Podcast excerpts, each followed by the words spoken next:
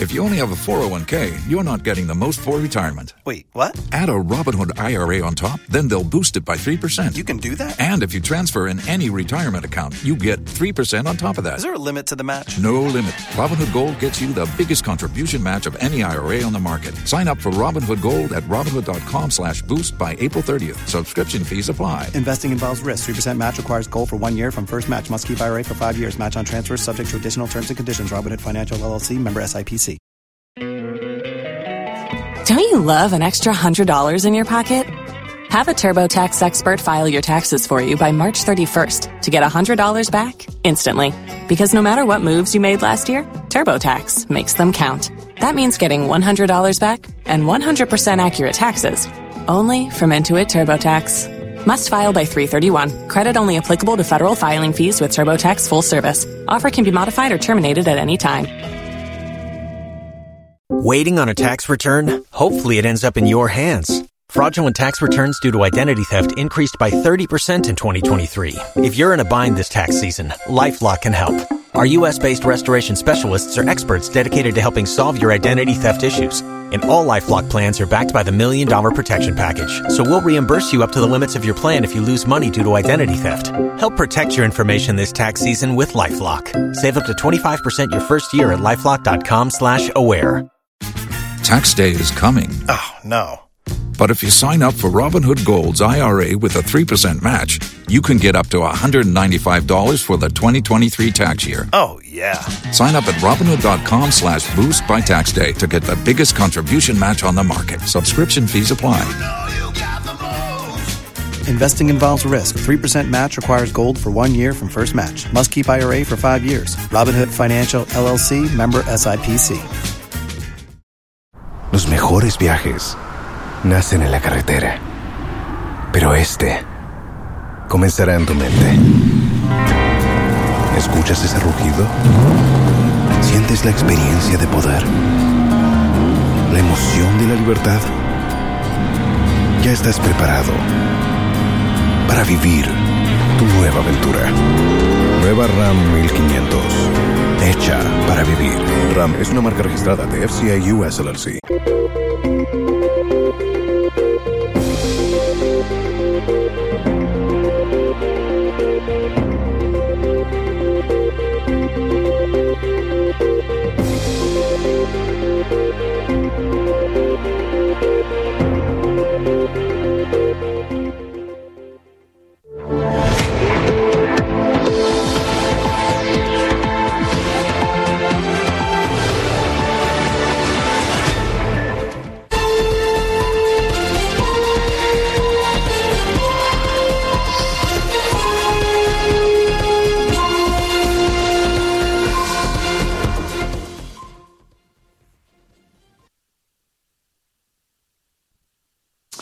Hello, good afternoon, and welcome to the Pulse live from our studio here in Kokomlemle, Accra. We are live on DSTV channel 421 and GoTV channel 125 around the world on myjoyonline.com. This afternoon, we pick expert view on how the Niger crisis will end as the military junta proposes a three-year transition period, far apart from ECOWAS's drive to have it, its democracy restored immediately. We have analysis uh, from the experts. Uh, also, coming up this afternoon, we'll take you live to Johannesburg, South Africa, where preparations are underway for the start of the 15th BRICS Summit. Blessed Soga is there for us. Uh, we have all the details from this summit for you here. And week long Chale Wote Art Festival set to come off at the Black Star Square this afternoon. Well, are there and sounds. All of these and more we have for you in this package. It's a pleasure to be with you. The Pulse is brought to you by Global Communities Digny Lu, affordable, safe sanitation for all, and in partnership with Chale Wote Street Art Festival coming up from the 21st to the 27th of August 2023. You can follow us on Facebook, YouTube, and on myjoyonline.com for these and more. Welcome.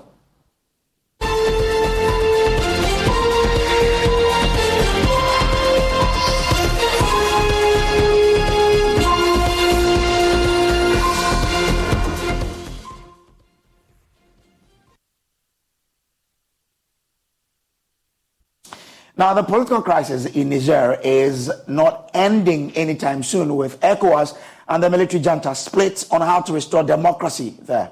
Over the weekend, an ECOWAS delegation led by former Chief of Defense Staff of Nigeria, Abdul Salam Abubakar, met with the leadership of the military junta and even had discussions with President Bazoum, but they fell short of the ECOWAS demands an immediate restoration of constitutional rule. We have analysis of this for you shortly. Right now, though, let's look at how ECOWAS has dealt with previous coups. Uh, if you look at it, we've had 84 uh, coup attempts since 1990 in the sub region. It has had 50% success rate. That means 43 of it have been successful since 1990.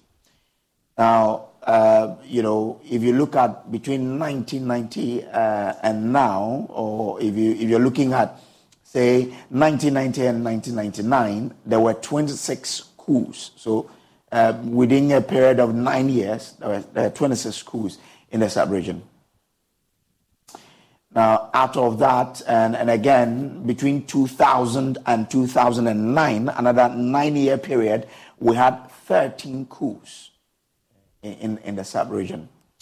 Now, let's uh, look a, a, bit more further. Um, we've had between uh, 2010 and 2019, uh, so that's also a period of nine years, we've had 39 uh, between uh, 2020 and, and, July 2023, a period of three years, we've had nine uh, coups in Africa. Uh, and that's staggering, really. Uh, so it, it, means that there, is, there are three coups every year between 2020 and 2023, July. We've not even ended 2023, but these are the number of coups we have uh, in Africa. So, so uh, these paint a, a, quite disturbing picture of uh, military takeovers on the continent of Africa. On Friday, ECOWAS defense chiefs concluded their meeting in Accra and signaled their readiness for military action. It is beyond even our expectation. All the member states have committed, you know, something very concretely. All of them. And uh, yesterday, we had the arrival also of Guinea-Bissau, you know, to join us. Oh, really? oh yes. So everybody is here, and everybody has committed something, you know, for the mission. So uh, we are very pleased with it. Yeah. But like I said, this is a plan B. Okay, we are ready, you know, but uh, uh, we still give peace a chance. We want them uh, to come forward with very concrete uh, you know, sort of proposal for a peaceful resolution of the crisis.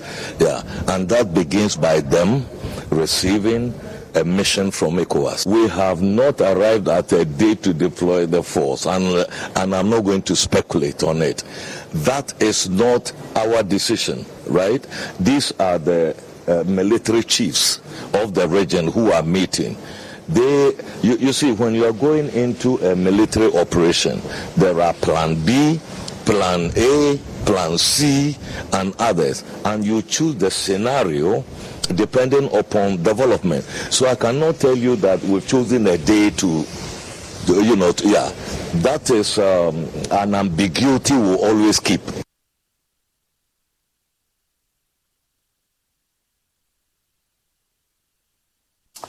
So we asked the question this afternoon Will the military operation happen? How should the discussions be knowing that President Bazoum is still under detention? Joining us now is Mukhtar Mumuni. He is a security analyst and has been following this uh, matter keenly. Mukhtar, grateful for you to join us here. We're also expecting later on to be joined by Ismail Hlovor, who is an international relations analyst. Now, uh, Mukhtar, you have studied this particular issue for quite some time. Um, within over the weekend, ECOWAS and the Niger junta met. It looks like all of us are, are, are, far apart. The junta says I will return the country to democracy within three years. ECOWAS wants an immediate uh, return to democracy. How must the two parties approach this matter, looking at uh, where we are now? Well, first of all, for me, I think this is a big window opportunity of opportunity and relief in terms of all stakeholders who have been advocating for the use of diplomatic and non-military measures uh, as a mode or tool for intervention in the Nigerian crisis. Uh, as you, you stated in this uh, your analysis, you remember on the second day of the engagement here in Accra, we had communications, which was confirmed by Ambassador Musah, that they had communications from the junta in Niger that they were willing and ready to engage uh, ECOWAS. And so for me, that was initial uh, moment of you know great opportunity uh, to take advantage of that to expand the window of diplomacy to ensure that we avoid a military type of intervention at all costs. Uh, now it is clear that there is more than enough goodwill on the part of the military leaders to engage with ECOWAS. ECOWAS's own uh, objective right now or goal should be about how do you work with these military leaders to ensure that we return the country back to civilian rule as soon as possible. But it has to come with a good level of goodwill, goodwill and good faith uh, from both sides to ensure that both are willing to make commitments that are in the interest of the people of Niger.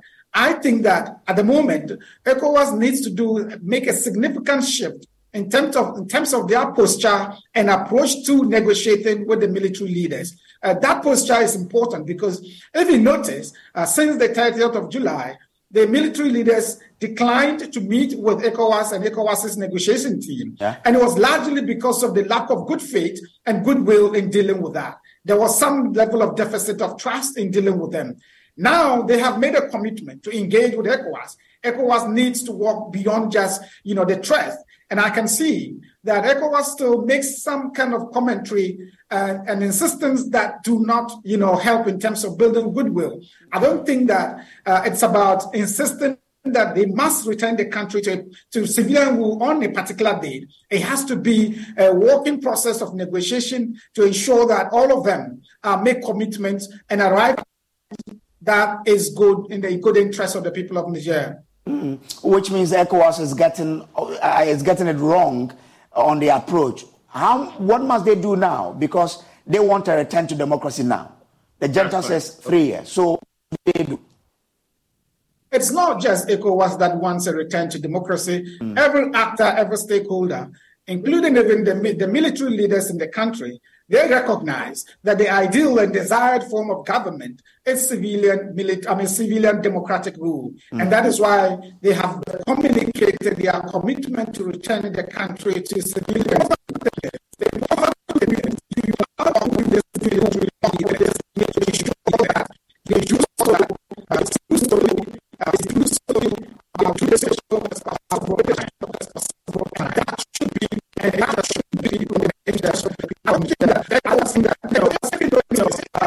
Uh, if you've been following ECOWAS probably in the last four or five years and how they have responded to situations, uh, you would understand the difficulty that ECOWAS is involved in right now. ECOWAS is very challenged in terms of legitimacy, in terms of confidence uh, from, I mean, the region. People think that ECOWAS has been weak and incapable of leading as a regional body uh, in terms of building, uh, you know, a foundation of goodwill, uh, taking care of regional security matters. And so this, they think that is an opportunity to ensure that ECOWAS is deterrent enough, ECOWAS is effective enough in ensuring regional peace and stability as a regional leader. And so mm-hmm. that's why you see these kinds of measures and approach that is being uh, adopted by ECOWAS. But the danger is that mm-hmm. you would have this kind of situation um, undermine the efforts, the peace process that you're looking to initiate in dealing with the, I mean, the, the coup leaders. Because if you take very, very um, strong positions, uh, without committing to any, you know, reform, any kind of change, it makes it difficult for the coup leaders to want to work with you. And I think that ECOWAS needs to take a bit of a step back and engage on the, on the, you know, basis of goodwill and good faith to ensure that they work in the interest of the people of Niger. Okay, but but is it just the ECOWAS leaders, or the junta needs to also relax a bit in its stance? Sure, uh, it's two way. It's a two way street that both have to make commitments. So first of all, we need to understand the operational objectives for the coup leaders. Mm. Why did they undertake this coup? If you go back to the June 28th uh, speech by the coup leader two days after this coup took place, you would understand, you know, the factors and the list of grievances that they have listed in this speech. It tells you they are talking about the situation of security in the country, security that has gone so bad, and that leadership at the time mm. wasn't capable of responding to the security situation. They're talking about deterioration in terms of governance, in terms of you know the economy and other social factors. So this uh, publicly forms the basis for what the coup, uh, why the coup took place. And so if they did that, what are the objectives of their mission? We are all talking about returning the country to civilian rule. How do we ensure that we lay an infrastructure, a foundation that allows this to happen in a very smooth, very, very, um, you know, um, a very smooth manner to ensure that things we do not get back to the situation that brought us, brought us here. That involves laying a credible electoral foundation. Election uh, elections must be, be able to take place uh, in an environment of peace, in an environment that is devoid of uh, rigging and malpractices. It is not an easy thing to do. It's not an easy task. Mm. Uh, even a country like Ghana that is known to be stable and democratic in terms of credentials, uh, one year, two years is not a you know good enough time. It's not enough to lay a foundation for credible elections. And so you don't expect that to happen in Niger or any of the countries that are currently dealing with coup situations. We have to be very realistic about the timelines that we're looking at. I know that ECOWAS is insistent on this because of principle. The principle that no country within this space must be led by democratic, I mean, by military leadership. Mm-hmm. We have to ensure that principle is upheld. But you, you don't uphold that principle at the expense of security and at the expense of livelihood and at the expense of the entire population. As we speak now, it is not the coup leaders who are suffering, it's the people of Nigeria who are suffering, who are going through daily hardships, in terms of the economy, the borders are closed. They cannot transport goods out of the country. They cannot trade with their uh, regular clients. They cannot get access to electricity and several other important social amenities they need. And it's largely because of ECOWAS's uh, deterrent measures that they believe would have compelled the coup leaders to succumb or submit to them. And mm. unfortunately, that is not working. So we need to take a step back and review all these processes and construct a posture that is supportive of goodwill and peace to ensure that we go through this peacefully and in the interest of the people of Niger. Mm. Let me bring in uh, Dr. Ishmael Hlovor, who is an international relations analyst. Dr. grateful for joining us here. What do you make of the feed that was chugged over the weekend, where eventually ECOWAS had its uh, delegation uh, being met by the junta leadership?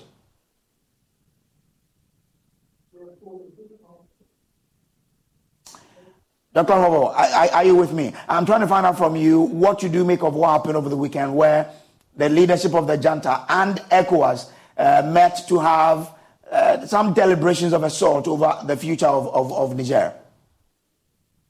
Okay, good afternoon and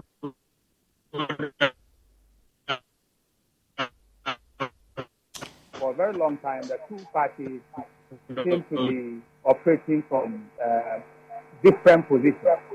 So as they now have the, the chance to talk, uh, that means that we are making a headway because talking uh, means that uh, every party to this dispute will now have the chance chance to talk.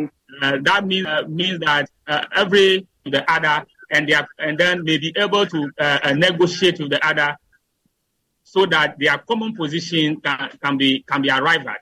So that's the first step to trying to avoid a situation of combat or a situation of war, which uh, would not be helpful to the South region.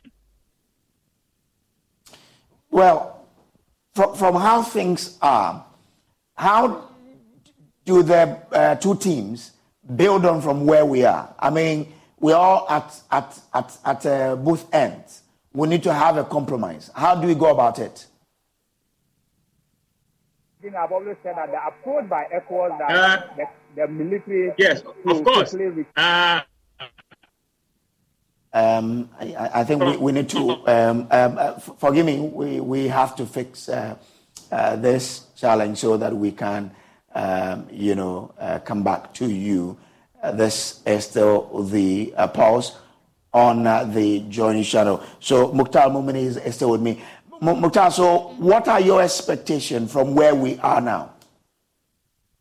Well, my expectation is that uh, we would see this as a huge opportunity for diplomacy to work uh, over military intervention, and that we would expand that opportunity to ensure that we work with the military leaders to help them transition into a civilian rule. Uh, it doesn't help to take uh, intransigent positions or to take positions that are undermining of goodwill in terms of negotiations. Uh, there's a reason that the coup leaders chose to meet with other stakeholders apart from ECOWAS and not ECOWAS. And it was largely because of the, the posture uh, that ECOWAS constructed from the beginning, because ECOWAS came, came across as though, uh, you know, in a manner that, you know, created an impression of a, a very belief, belligerent force that is intended to go to war at all costs with Niger. And so that kind of approach must be revised and act in a way that elicit goodwill from the, the coup leaders to ensure that we trans, uh, transition the country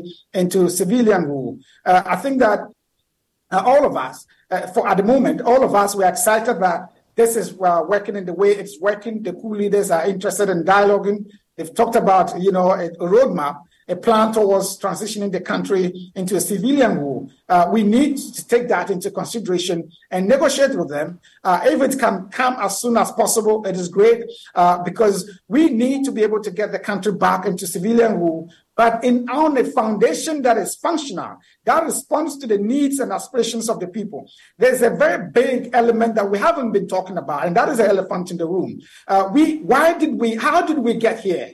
What brought us to this point? We haven't spoken enough about those factors. We haven't talk, talked about the issues of good governance. We haven't talked about the pervasive culture of corruption that permeates within officialdom and the structures of governance. We haven't talked about dysfunctional institutions in these spaces that allow for these things to happen.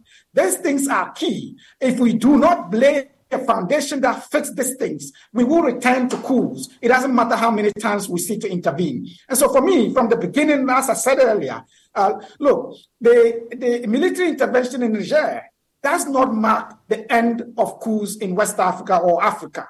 Mm. The end of coups will be marked by our capacity to respond to the needs of the people to do what I call meeting the entitlements of citizenship mm. and ensuring that we address issues of corruption and pervasive situations of dysfunctional institutions in all the spaces that we're looking at. Mm. Interesting.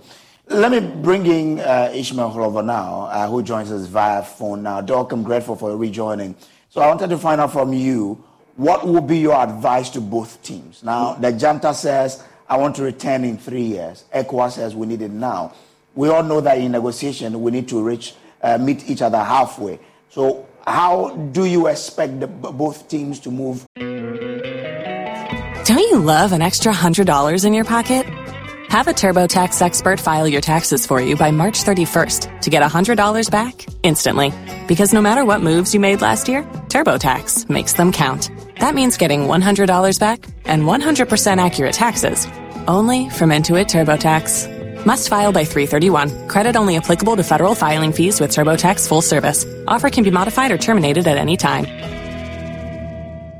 Waiting on a tax return? Hopefully, it ends up in your hands. Fraudulent tax returns due to identity theft increased by 30% in 2023. If you're in a bind this tax season, LifeLock can help. Our U.S. based restoration specialists are experts dedicated to helping solve your identity theft issues. And all Lifelock plans are backed by the Million Dollar Protection Package. So we'll reimburse you up to the limits of your plan if you lose money due to identity theft.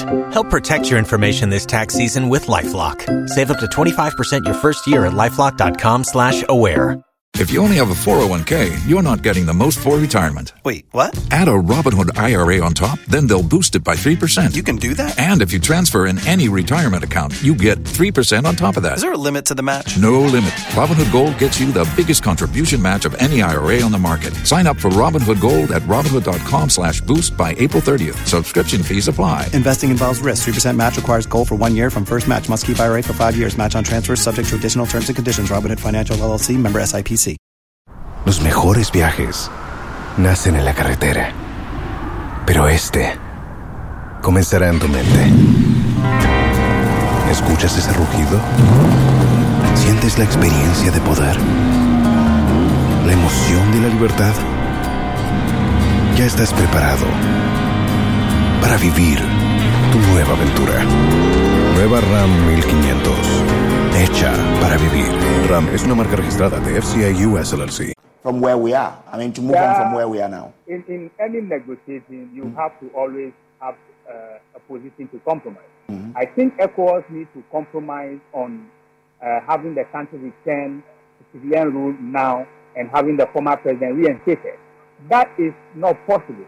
So perhaps uh, having pushed the military junta to bring out a timetable, they may negotiate uh, the way uh, of that timetable in, in, in, the sense that they have said uh, at this point this must happen, so that we the, the, the, we can have a, a, a, measurable target along the three-year span. What and what will be achieved within the first year, what will be achieved within the second year, and then finally within the third year when the military will, will, will return the country to civilian rule. And that can be done because ECOWAS already have sanctions in place. Then it is easy to use those sanctions as a bargain. Where you say, well, if you meet this particular target that you set for the first year, this and these sanctions will be lifted. And if you meet this other one, then this and these sanctions will be lifted until we return to civilian rule. And, and that is the only way to go. So um, ECOWAS must come back and realize that the, the, the whole objective of saying that we return the country immediately to civilian rule and um, bring back the former president is not attainable in the sense that there are certain conditions that put them, uh, push them to make the coup. And of course, uh, it is not so possible for somebody to test uh, uh, political power and go back to the barracks as easily as that. It's, it's, it's not going to work.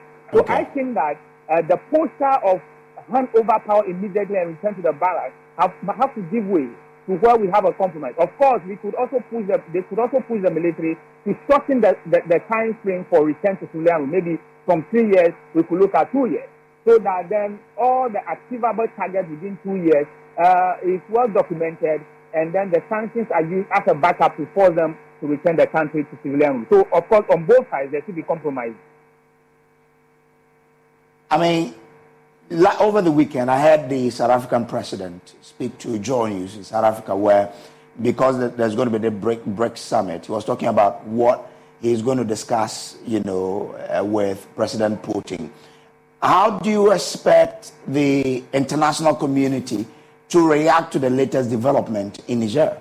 I mean, with regards to ECOWAS now making headway of meeting the junta to discuss the way forward of, of, of issues.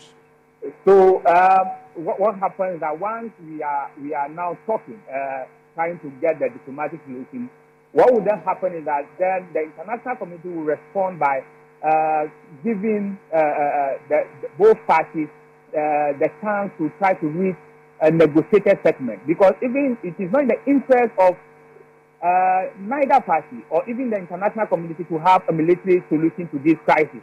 So that makes the work of even the South African more easy in the sense that when they meet uh, uh, uh, Putin, it's not about discussing intervention. They may be discussing ways that Russia could also help to make sure that the process of returning to civilian rule is, is achieved. So the, the, the, the, the military option is no longer so the sole option on the table. There are diplomatic options. Then South Africa could now discuss with Russia how Russia can be part of this process of ensuring that that country returns to civilian rule. Why must Russia be part of the process anyway? Uh, of course, uh, we, are, we, are, in a sub region where major powers are, are, trying to find their grounding. And as you can see, the coup makers seem to have some uh, sympathy for Russia. Uh, we, have, we cannot establish yet if Russia is directly involved, but given the flags and all those things, there's the likelihood that they are connected to the coup makers somehow. So, yes, in trying to find a solution, uh, they may be involved. Because if you look at it, all the Western powers seem to lean to the support of ECOWAS, and the coup makers seem to go to the Russian side. So, if you are going to have a solution, these major powers have to be part of, of the solution because their actions are part and parcel of the problem. If you look at uh, the, the coup, uh, uh France seems to be one of the subjects uh, uh, being raised by, by the coup makers. So, and they, they, they think to reason that Russia is a better partner. So if they think that Russia is a better partner, then Russia is in a position to somehow influence them in terms of their, their direction. But, but from what is happening, doesn't it look like, you know, the West scrambling for Africa again? Uh, of course, that, that, that, that, that is already in process. Um, we have seen not only because of this coup, but over the years, uh, various parties, the geopolitical competition between uh, China, Russia on one side, and, and then the Western world on the other side, trying to get partners through various deals, through various arrangements. So yes, we are living in a time of, uh, of changing global dynamics and, and, and, and geopolitical competition. And once you live in this era, you must be prepared to deal with these powers because all of them want friends, all of them want territories uh, that are friendly to them. So that is also one of the reasons why these schools will, will, will become rampant within the region if we don't address some of the fundamental challenges. Because from the 90s, where it was a purely U.S. dominated world, where the U.S. can push everybody into democracy, the dynamics have changed. Now you have other entrants, other major powers, other uh, rising powers who do not necessarily uh, care about democracy. They, they, they are interested in who is in power, who can do their bidding. So if you have this kind of dynamic, then you realize that the backing for Western democracy is at a point it was that difficult to make a coup because uh, all the major powers at that time were coming for, for democracy. Now it is quite easy because you may find partners within the geo, uh, uh, geopolitical divide. So coups have become uh, uh, easier to organize and international support will be there. One of the reasons why it, it is so difficult to get a UN Council resolution to support ECOWAS in terms of going to Niger is because then you have Russia, you have China, who will stand by the principle that they will not interfere in the domestic affairs of another country and therefore are likely to use their veto to block any such resolution. So yes, we are living in a time of geopolitical competition, and Africa only have to um, uh, stand up to this competition and stake a claim for their own interest. Um, I don't know whether you subscribe to this that you know the, the, the West is scrambling for Africa. If you do, how then do you think we we all should should progress so that we don't hurt a lot of feelings involved here to arrive at an amicable solution, everybody benefit, and then we move on? Africa has never been away from the scramble uh, in the hands of the West and other partners. Uh, ever since the bond of 1844 and the Berlin, you know, uh, meeting, we've always been under these kinds of factors from external, I mean, external actors. And so what is happening may be uh, an amplification of that same thing in very recent history. Uh, but uh, we have never ever moved away from it. Uh, now, I mean, this world is a, is a, is a place of a battle. It's a battleground. And so it's either you get prepared for it or you get perished. And so the competition that exists uh, amongst actors, uh, it's, it's like that. It's a, it's a competition that you need to, prepare, to get prepared for. Otherwise, you get victimized by it. So, I mean, if we have vulnerabilities like we have in West Africa, we will inevitably attract foreign actors. And foreign actors will be interested in, you know, they have interest in here and they will pursue any engagement in line with their interests. It is up to us to put our acts together uh, in a more, you know, stronger position to engage internationally in the interests of our countries and interests of our nations. Yes, we talk about geopolitics. We're talking about Russia here, Wagner. We're talking about the EU, the West you know, and even to some extent, the Gulf, you know, states. All of them are interested in what is happening in the Sahel and in West Africa generally. And it's because of the enormous, you know, resources, the, the natural resources that we have, and what it can potentially do to industrialization in those countries. Okay. Russia is looking for raw material all over the world, and they're using what they have in terms of expertise and in terms of money, finance, uh, to be able to get that in exchange for that. Russia is using, you know, the, the capacity of Wagner to restore stability, to restore security uh, among their partners. In exchange, they get resources and they get, you know, the support they need international. They leverage on that. The same way America and the West, they are selling democracy. They're selling the values of democracy and the values of good governance. How mm. attractive is it to West Africans at the moment? Not much, because it, everything shows that in the last 15 years, democracy seems to be under siege in West Africa. They are less, I mean, a lot of young people are less interested in the fortunes of democracy than they are about the fortunes of engagement with Asia, especially China, and other actors that look more pragmatic when it comes to dealing with the problems that we deal with on a daily basis. And so those things, you know, form you know, the elements that we have to look at in conversations and discourse that will lead to how do we chart a new path of independence, not just political independence, economic independence, social independence, and all the things that resilient and sustainable nations need to build to ensure that you are insulated from foreign interests in a manner that undermines your own interests. We haven't reached that. And there isn't any indication at the moment that we are properly tooled to do that. And that's why I'm very worried about how we engage in Niger, because the way we go about it may uh, actually undermine the security situation of the, of the country and the entire region, or mark a new beginning of a, region devoid of violence, devoid of insecurity, devoid of instability, and devoid of coups. And that is not what we are seeing at the moment. Very interesting thought here, uh, which means that there's a broader, uh, you know, uh, picture that we all need to look at. But is it not dangerous that it looks as though we are playing into the hands of all of these superpowers who are, who are scrambling for the resources of Africa? If that is it, how must ECOWAS use Niger's case as a test case to try and wean ourselves from the, from the influence of the, of the superpowers? You're right.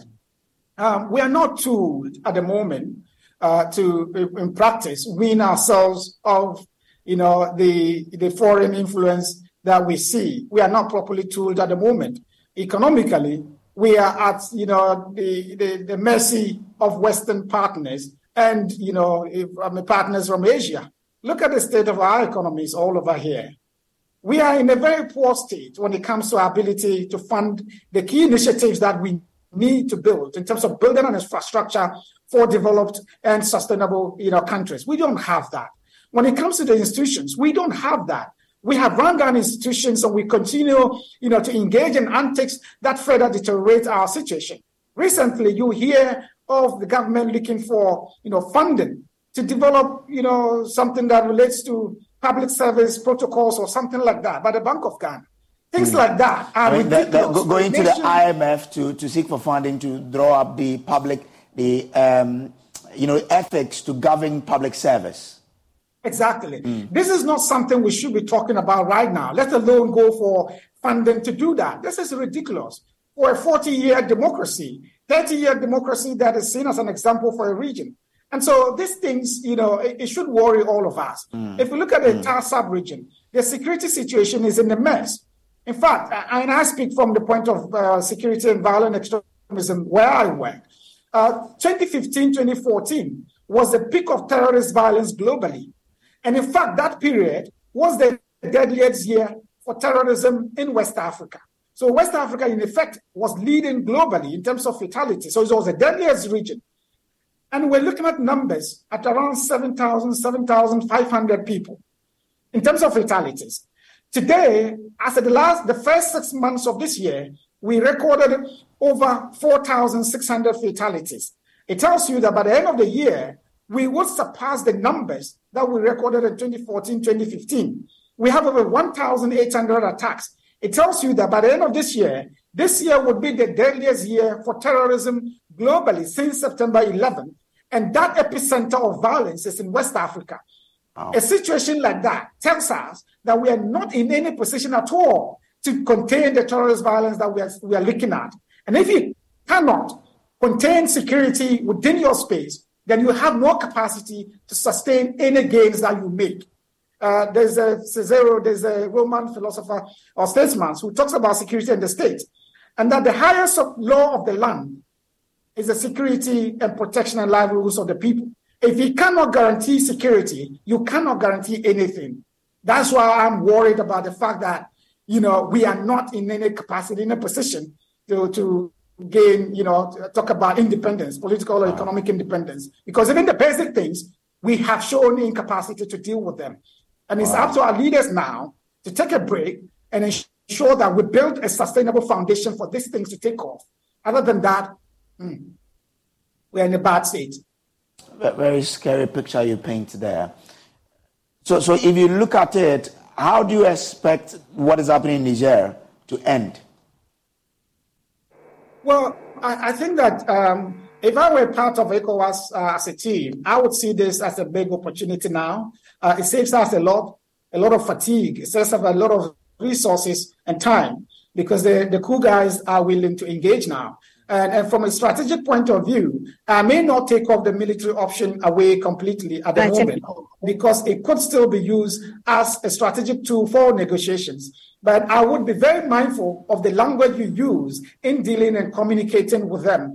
It must be uh, in a tone that is supportive of a process, a process that is built around a common cause. And that common cause is to build an infrastructure and a foundation to return the country to civilian rule. Already, and luckily, uh, uh, Ambassador Musah had already mentioned they are not against Niger. They are not against the people of Niger. They're actually acting in the interest of the people of Niger. So, in that spirit, the way you engage with the military leaders must reflect that reality and that understanding and ensure that they work together as a team in spite of what must have happened in July 26th. We need to take into consideration the larger interests of the people of Niger and ensure that we return the country back to civilian rule rather than seeking uh, to project ECOWAS as you know some authoritarian regional big power player that is capable of restoring order and security in this mm. space. Mm. Um, Dr. Hlovor, um, from, from what Mumuni has said, it means that geopolitically we are not independent as a continent. Talk, talk less of you know a, a sub-region, which means that we may probably have to rely on uh, Russia, which is of course the darling of, of the junta, to then take us through. Shouldn't that be our option? Of course, as I said. Uh we, we also need to engage all those external forces that we think have an influence in this situation mm. because their interest is at play. So if we don't engage them, the solution will not come uh, the way we want to. So yes, geopolitically, uh, the, the, the South region has really not been independent. Uh, leaders come and play to one of the several major powers at any given point in time. So we must observe carefully. France's interest is there. Uh, Russia's interest has entered the, the terrain. So all these powers, uh, you must engage them and, and get a solution that uh, brings virtually everybody on board to, to, to, to ensure that we, we achieve a certain balance. That is very important. Because without achieving that balance, uh, the solution you may come out with may be unacceptable to one side. Mm. Oh, very, very uh, interesting here now, once ECOWAS has gone in there and they've had, they've had some sort of discussion, um, we can bring in Russia to also play a role. Do we have to leave that to South Africa to lead it now that they are in that partnership with, with Russia in BRICS? Or ECOWAS should still go ahead and front it? But is, uh, South Africa is still, uh, still part of Africa, the larger African Union. Uh, so if they think that they have the, the relation between South Africa and Russia, if they think they can leverage on that relation and, and get Russia to act in a more responsible way to support a process of returning this civilian then they should be able to do that. Uh, is more importantly, it is about how we are addressing this issue and the underlying costs. If we don't deal with those ones, uh, we may handle this one and another one will crop up.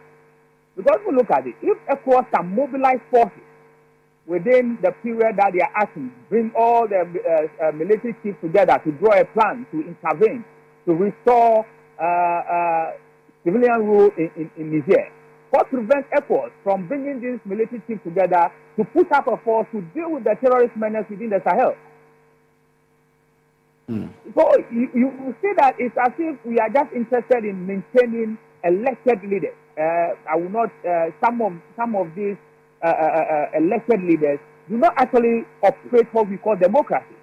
They, in fact, they only win elections, and, and that seems to be all they know. So you win elections, whatever means you use to win it, doesn't really matter. Once you are elected, then it becomes like a, a check to do whatever you want. Now, mm. you, if you look at the military option and all the things that they are doing, they seem not to be thinking about the wider group of the region because if it is about the interest of the people of West Africa, the first thing we should be concerned with is the terrorist. Don't you love an extra $100 in your pocket? Have a TurboTax expert file your taxes for you by March 31st to get $100 back instantly. Because no matter what moves you made last year, TurboTax makes them count. That means getting $100 back and 100% accurate taxes only from Intuit TurboTax. Must file by 331. Credit only applicable to federal filing fees with TurboTax full service. Offer can be modified or terminated at any time. Equal equal you put the tools there to be able to deal with it. If you don't put your troops there to deal with it, and then an elected leader is disposed, then you said that that's when you put troops there. That means you are not dealing with the fundamentals of the issue, the insecurity, the, the, the other issue. If you allow leaders in the sub-region to remove the term limit and go scot-free, which is more or less constitutional coup, and just say anything, and then military people intervene, and say that this one will not be accepted, then you are not actually dealing with the roots. So yes, of course, uh, we can have a solution, but the solution to Niger will not end the coup in West Africa. We must begin to deal with the underlying causes. What are the underlying causes? That when our leaders win elections, they virtually interpret the mandate to mean that uh, it is a black check to do whatever policy they want to pursue. And if you look at the, the economies of these nations that are preparing to go to war, they are struggling. The question is, how are you going to finance war when your economy are struggling? Are you taxing your citizens who are suffering to go and finance war. So you are also virtually committing the same blunder that is leading to the coup. So the, the, the, the option they have pursued from the beginning would rather reinforce the reason for the coup, not dealing with the causes of the coup. So yes, um, whatever solution we pursue, whatever angle we take it from, we must do the fundamental causes, the issue of youth unemployment, the issue of uh, backsliding democracies where people are tinkering with the, with the very principles enshrined in the Constitution to protect them.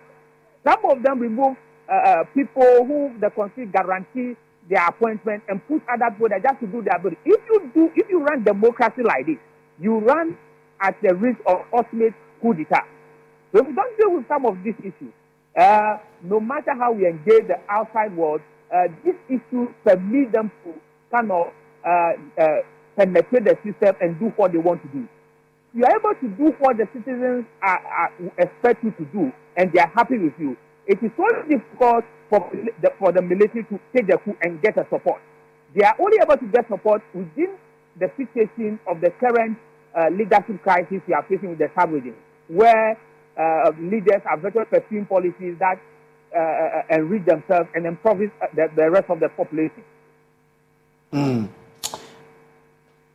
should, you know, a reenactment of the Nigeria constitution be one of the, you know, strategies to get the, the junta to agree to probably hand over power? Is it something that could work of, magic? Of course, the, the junta has already considered that, yes, they will return to civilian rule. And ultimately, while the constitution has been abrogated, uh, I would think that they will not return to civilian rule on on the same uh, uh, on the same constitution. Constitution. Because that constitution will contain provisions that prohibit anybody from overthrowing the constitution in the first place. So there will be a process of trying to get a new constitution in place, which may somehow reflect uh, some of the concerns of the state. So ECOWAS must be interested in what is the nature of that constitution, what are the guarantees uh, the constitution offer for office holders that are critical. For instance, the electoral commission the, the, the justices, all those critical. So those are the dynamics, those critical uh, uh, uh, provisions that will guarantee the democracy. And more importantly, we must be interested in how the constitution is functioning in a way that uh, allows the citizens exercise a lot of control over leadership. Mm. Now, um, I'm reading from the uh, ISS and, and their report on how to deal with coups. One of the things they state is that since the surge in coups in 2021, successive PS, uh, PSC chairs, including Ghana and the Gambia, have persisted in tabling the issue for discussion. The need for a lead state or champion in this conversation cannot be overemphasized. As has become clear over the years, the AU is more robust when it comes uh, when its uh, capable member states champion particular issues in a context of collective continental commitment. So, what they're asking for is a state to lead all of these discussions uh, to get us out of where we are.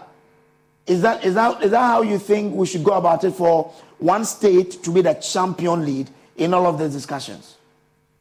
You see, in, in sometimes you need a country that will act a little bit as, as a hegemon within the region in order to have that influence over all the other parties. Mm. Yeah, that's an option that can be pursued. But then that, that option then raises the question which of these countries in West Africa? Is it Nigeria? Is it Ghana? Is it Cote d'Ivoire? Now, in terms of democratic virtues, in terms of democratic institutions, Ghana seems to be more uh, credible than the others. Because if you look at Nigeria, uh, some of the democratic institutions are not as robust as Ghana. For instance, if you look at the election that brought their current president to power, it's quite controversial and questionable. So if you have him as a lead, then somebody will begin to question uh, what is the democratic credentials uh, of this man to lead this process. And then again, so in terms of having Ghana, yes, we may be able to play the role, but then we will need a lot of resources to push others around to do what we are doing. Nigeria seems to be bigger, it seems to have the military crowd, it seems to have a lot, but then their own democratic institutions are not that robust. If you look at how they dealt with uh, uh, uh, issues of, of, of demonstrations and protests, if you look at even their own ability to maintain security within Nigeria, dealing with the Boko Haram menace, that should tell you that they themselves may not be the best bet to lead this process. So the question with that approach is then who then leads the process? Because okay. the person might have a well without in terms of the democratic trapping, in terms of a robust economy, uh, that permit it to then focus on addressing some of these international issues. But currently, we don't have within the South, within uh, uh, West Africa, we, we don't have that outstanding uh, uh democracy with the resources and the might to influence others. If we take Cote d'Ivoire, uh, Cote d'Ivoire have gone through a process where uh, virtually they were tinkering with their own constitution. So they all have their own baggages that they are carrying. So that approach, well, it is, uh, it is one of the ways to go. May be difficult within the current circumstances. As we see, it, then it may be South Africa. But then South Africa so is within the broader African context. It may not be able to have that level of influence it may have if it is in the SADC region in West Africa. So among the three countries, Senegal, you look at uh, Senegal itself, the democratic credentials are, are, going down. So they are not able to stand up to push others to, to democratic rule. I think that the best recommendation in, in, in, West Africa is Ghana. But then again, will our economy situation allow us to play such a role? Mm, mm, mm. Like Nkrumah did some time ago uh, when countries were, were uh, seeking for their independence. Now, the U.S. Uh, Institute for uh, Peace is also enumerating certain things. And, and I, I come to you, Mumuni, here. Um, it says that uh, some US based analysts have proposed that we should allow democracy to lead in, in, in us stemming the tide in these coups. Now, they've said make democracy a greater priority with a more consistent, coordinated strategy and programs um, they've said buttress the pro democracy mechanisms of regional groupings such as the ECOWAS and the African Union, both in preventing coups and in responding when they take place. Build better transitions to democracy. But it is the same democracy that has, has brought us here. So, how do we build on this to give assurance that it is the way to go? Do you ever foresee the junta, you know, relaxing in their demands, as in restoring democracy in three years? Well, um, democracy, of course, we all, all come to agree to accept that democracy uh, is the worst form of government, but it is the best among the existing forms of government. Um, what it means is that it is not a given. Uh, for democracy to work here, we have to be very deliberate and intentional about the way we raise leaders leaders who are human rights compliant, leaders who are effective and functional in responding to the needs of the people. Democracy should be about people, not about power. And we have seen it across the entire African space in the last half century. We have been, I mean, incapable of sustaining democracy. And it's largely because uh, the factors that the foundation on which we build democracy is a very, very weak one. For instance, we would continue to have instability. We would continue to have cool kind of situations and insecurity and instability if the focus of leadership, the leadership that we put in place to manage the affairs of our countries, if their focus is on power and not on the people. Because in all cases, democracy should be about the people and their needs and aspirations. How do you build a foundation and an infrastructure that responds to the needs and aspirations of the people? So, for instance, where working security and mm. preventing violent extremism, we have come to appreciate that it appears that terrorist groups seem to understand young people better than the street. They are able to understand the frustrations, the vulnerabilities around, around young people, their aspirations, and they're able to meet these aspirations. And so they have very loyal and dedicated followers who are ready to take up a gun and a motorbike, $100, and they are committed to do the job. Our governments are actually on the way, they are in the way of young people instead of leading them and providing infrastructure for them. If we look at the entire West African space, we truly understand what democracy is about in terms of the theoretical understanding of what it is. And we do not have that culture that we need, the very deliberate foundation that we need to build to sustain democracy. And that's why you see countries, you know, they move two, three steps and they move two steps back. Look at the case of Niger. Niger, you know, experienced something that everybody was very excited about, including international players, the United States, the EU. Everyone was excited about the progress Niger was making because for the first time they had transitioned from a democratic rule, civilian rule, to another civilian rule. This same president that you know has been affected by this coup, President Bazoum, mm-hmm. Just the day before, two days before he was meant to be sworn in, there was a coup attempt. And so it tells you that the country has always been very vulnerable to coup situations. It's part of the modest gains they were making in terms of democracy. Democracy exists, but it's not sustainable. We are unable to sustain it because we are not intentional about the way we groom leaders to lead these countries. And if you look at what happened in Guinea, the same way, the Guinean situation is a situation that uh, you know I can characterize as individuals who were angered by the pervasive situation of plunder and fakery in public office. Because these are people who, are, who surround the president. They see what goes on every single day in the presidency, around the president, of the cameras, the impunity with which they lead can anger these guys to take to make the, take the cool decisions that they have taken. Okay. And if you notice, have you seen in all the four situations, nearly all of them are not the regular military guys. These are guys who are presidential guards who are around the president day and night, and they see what the president does off camera on camera, the plunder, the fakery, the mm. corruption, the mm. impunity that mm. comes with public office and politics.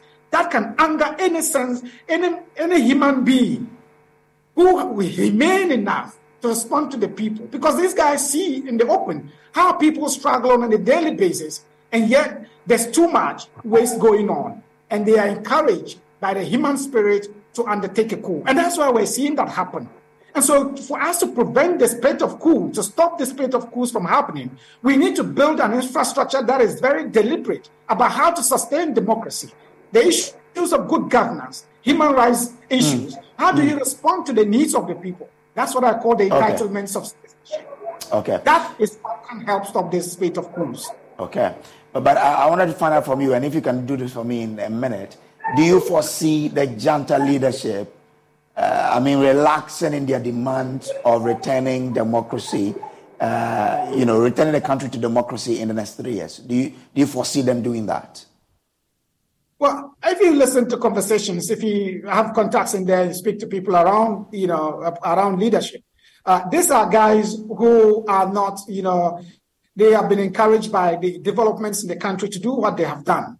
And I believe that. Ask Sherwin Williams during the four day super sale, August 18th through the 21st, and get 40% off paints and stains with prices starting at $26.69. That means 40% off our most popular color family, blue.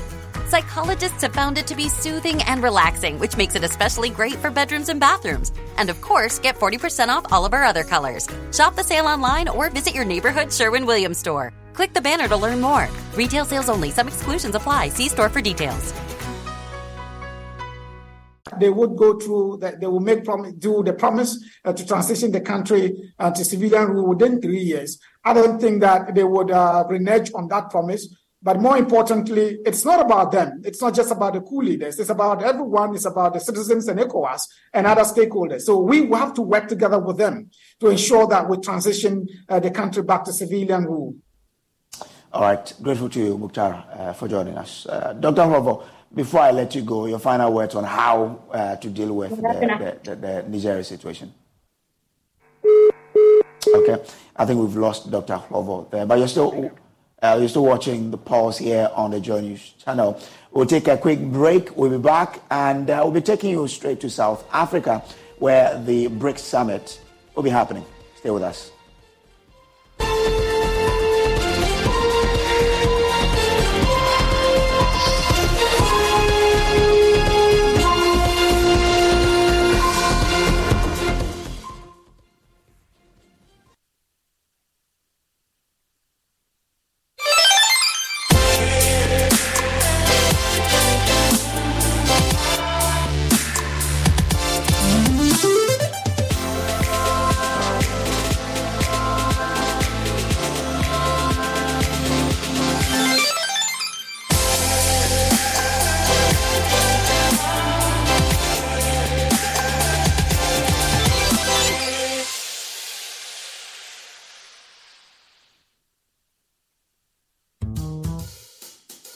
Smile, hmm?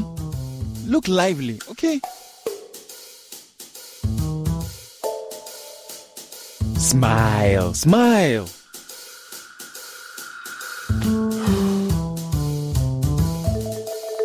Is the money too small? A bad stomach ruins your day. Don't let it. Take Gastron, your most effective antacid for the relief of symptoms of peptic ulcer, heartburn, gas pain, flatulence, and indigestion. Hey guys, what are you waiting for? Let's go, let's go. Mwah. Can you bring down the smiles more? Gastron, effective relief from stomach discomfort. Manufactured and distributed by NS Chemist Limited. This advertisement has been vetted and approved by the FDA. Daddy, Daddy, ah.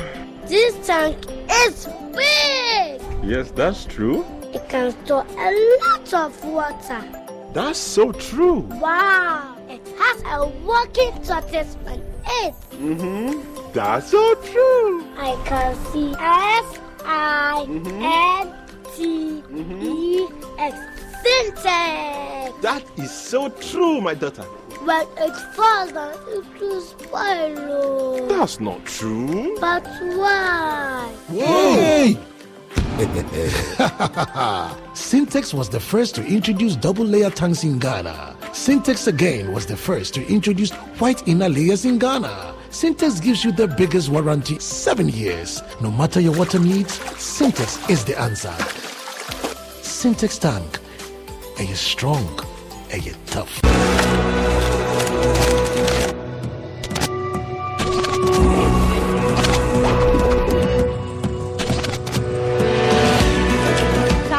When everybody came out, everybody's looking good, displaying their art, beautiful art everywhere. Um, this is my fifth year coming in a row. So I'm here every August for the festival.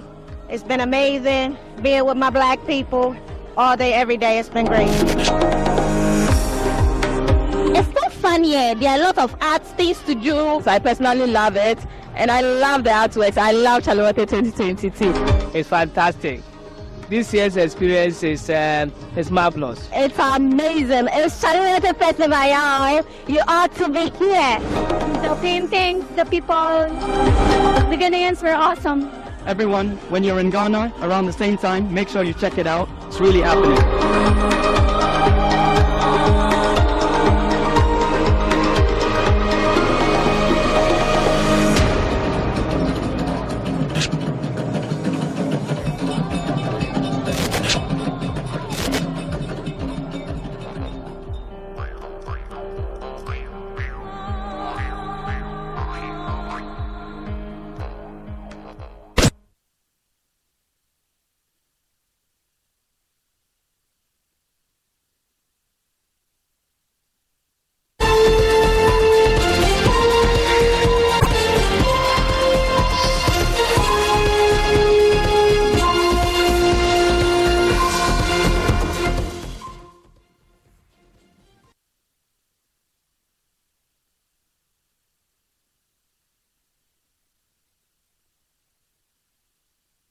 Welcome back from the break. Let's uh, look at the BRICS Summit, which is happening in South Africa. Uh, my colleague Blessed Soga is there with us. But first, let's look at how the BRICS and all of that, uh, all of what they stand for, what the intent is. Uh, and what is the focus of this particular uh, meeting? Now, so if you ask yourself what is BRICS, BRICS stands for uh, a coalition of countries. So Brazil, Russia, India, China, and South Africa. BRICS includes these five countries. Now, they, this was founded in 2009 as an informal club to challenge US and Western dominance. So that is the purpose. They want to challenge uh, uh, the dominance by the US and the Western countries. The BRICS, uh, so let's look at the capacity of, of these, these, this union. The BRICS collectively constitute a quarter of the global economy. So if you divide the global economy into four, BRICS takes one of that. The BRICS makes up over 40% of the world's population. So if the world's population is 100 million, BRICS alone has 40 million of that population, and we are 8 billion people, so do the math.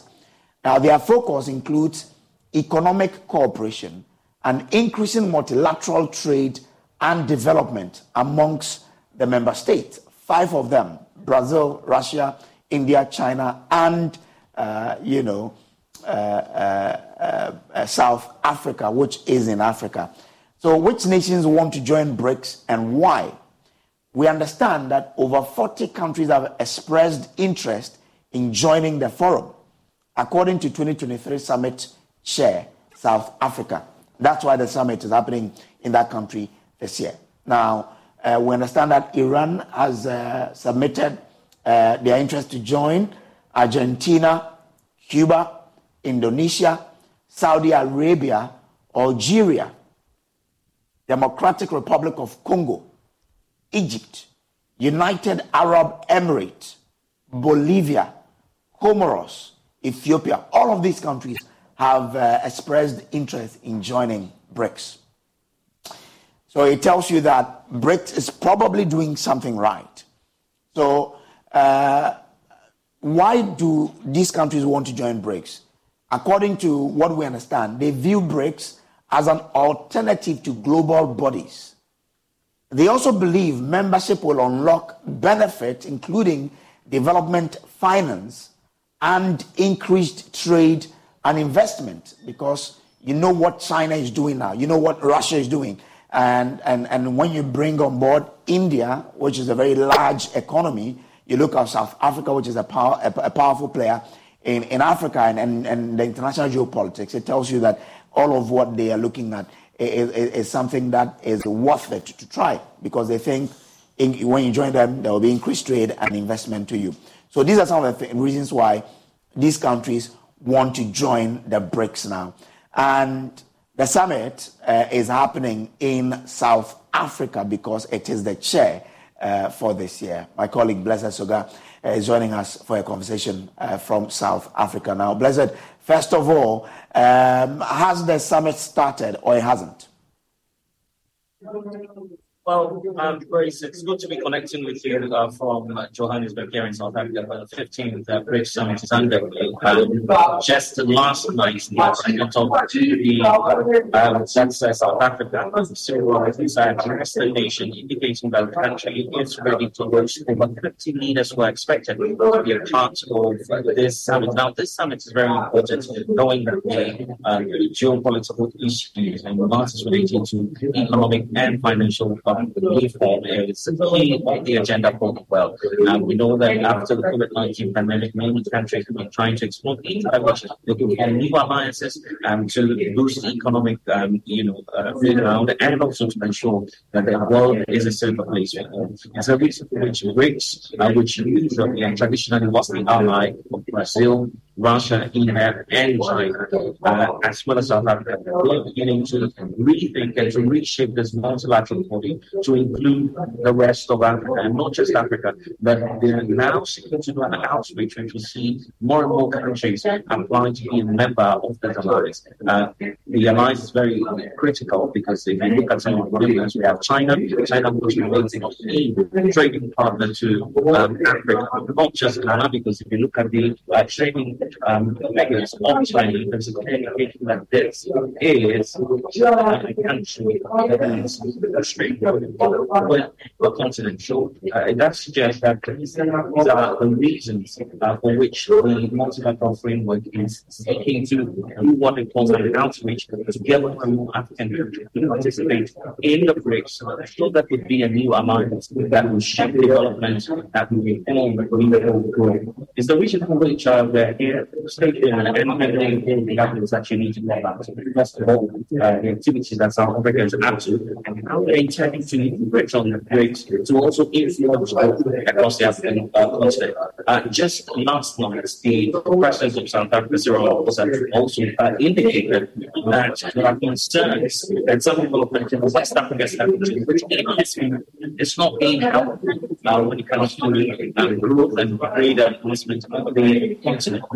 Know that Ghana is the host of the African Continental Free Trade Area. However, the recent developments of uh, is beginning in the works of Cyril Ramaphosa to threaten, you know, the advancement of that framework. And it's uh, the reason Africa says they're willing to work with the African Union to support countries which recently experienced the task. And once they do that, every country across the continent will be on a path to constitutional law, which will now provide a framework for international trade and uh, financial groups. So these of the issues coming up already ahead of that summit. There's the issue as to whether or not the Russian president Vladimir Putin will be part of this engagement. Uh, he has confirmed participation, except to say that according to the president of South Africa, well, well um, if you could reposition yourself for us, we'll be grateful so we can really have a clear feed from where you are. There seemed to be some interference in, in, in sound from where you are. So if you could uh, reposition your, yourself a bit so we could have a clear uh, sound from your end, it will be grateful because you're giving us some very good information about what's happening, but there is an interference in, in your sound from where you are. So if you could reposition yourself a bit for us, it would be a great deal for us and the viewers. Uh, let, us try again. Uh, so, you, you, how is South Africa itself gearing up for this uh, summit? All right. Uh, so, for those of you who just joined us, the question you probably may be asking yourself is so, what is BRICS? Let's share with you what we, we do know about BRICS. Now, BRICS is, uh, you know, a, a, an association or a union of a sort of four of five nations. So we have Brazil, we have Russia, we have India, China, and South Africa. And uh, uh this union was founded in 2009 as an informal club to challenge US and the Western dominance. So they were tired of our US was just, uh, you know, uh, moving everybody along. So they decided to form this one to challenge them. Now, these countries form a quarter of the world's population. You know, so if you if you join the world together, they they make uh, one quarter of the world. They are uh, uh, uh so, so so so that's what it is. I mean, they, they constitute a quarter of the global economy. They make up forty percent of the world's population. Their focus includes economic cooperation and increasing multilateral trade and development amongst member states. Now, we understand other countries want to join them. Over 40 already have, uh, you know, submitted interest to join them. We understand that Iran has uh, um, submitted interest to join. Argentina has also done the same.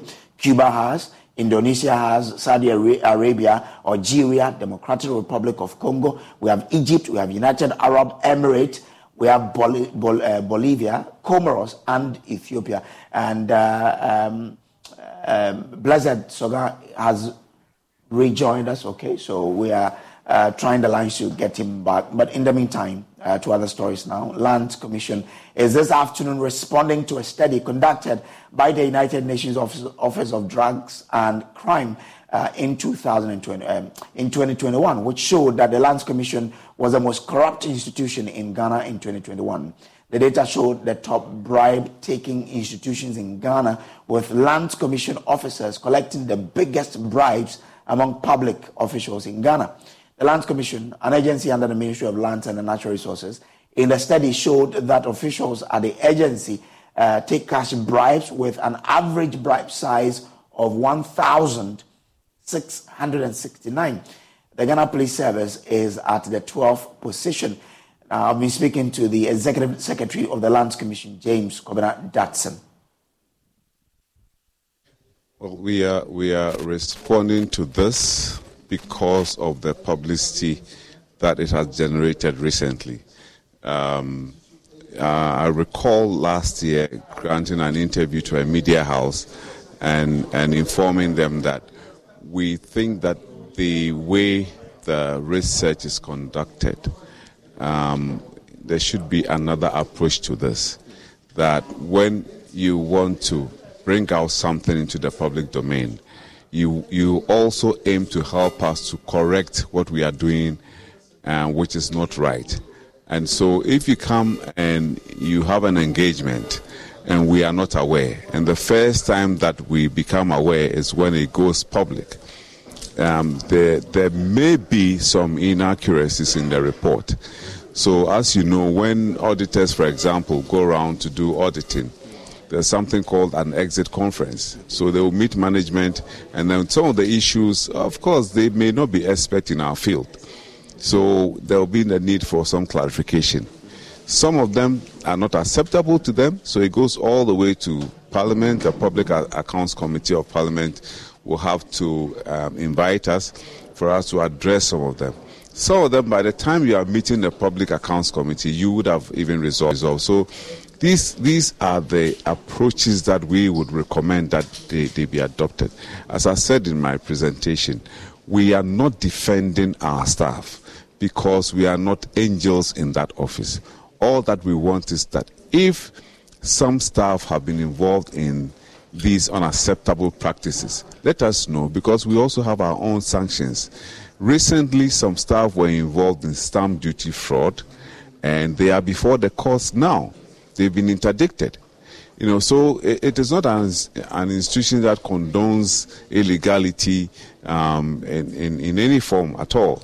And so we think that when any such research is, is being undertaken, um, you can secretly go out there, do it, get your findings, but there should be some kind of engagement. As I said, every staff in the office is properly identified. You will see my name, you will see my rank. And so if somebody is out there soliciting and the person is not a staff, and you go and transact with that person and you, the person takes money from you, then these um, researchers come and then they interview you. Say, oh, I went to Lands and somebody took my money.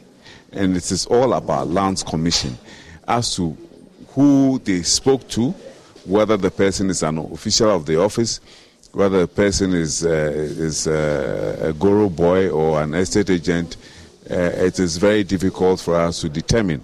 And we, we think that um, they, they have to take a second look at that, that approach, that if we are involved, they should let us know.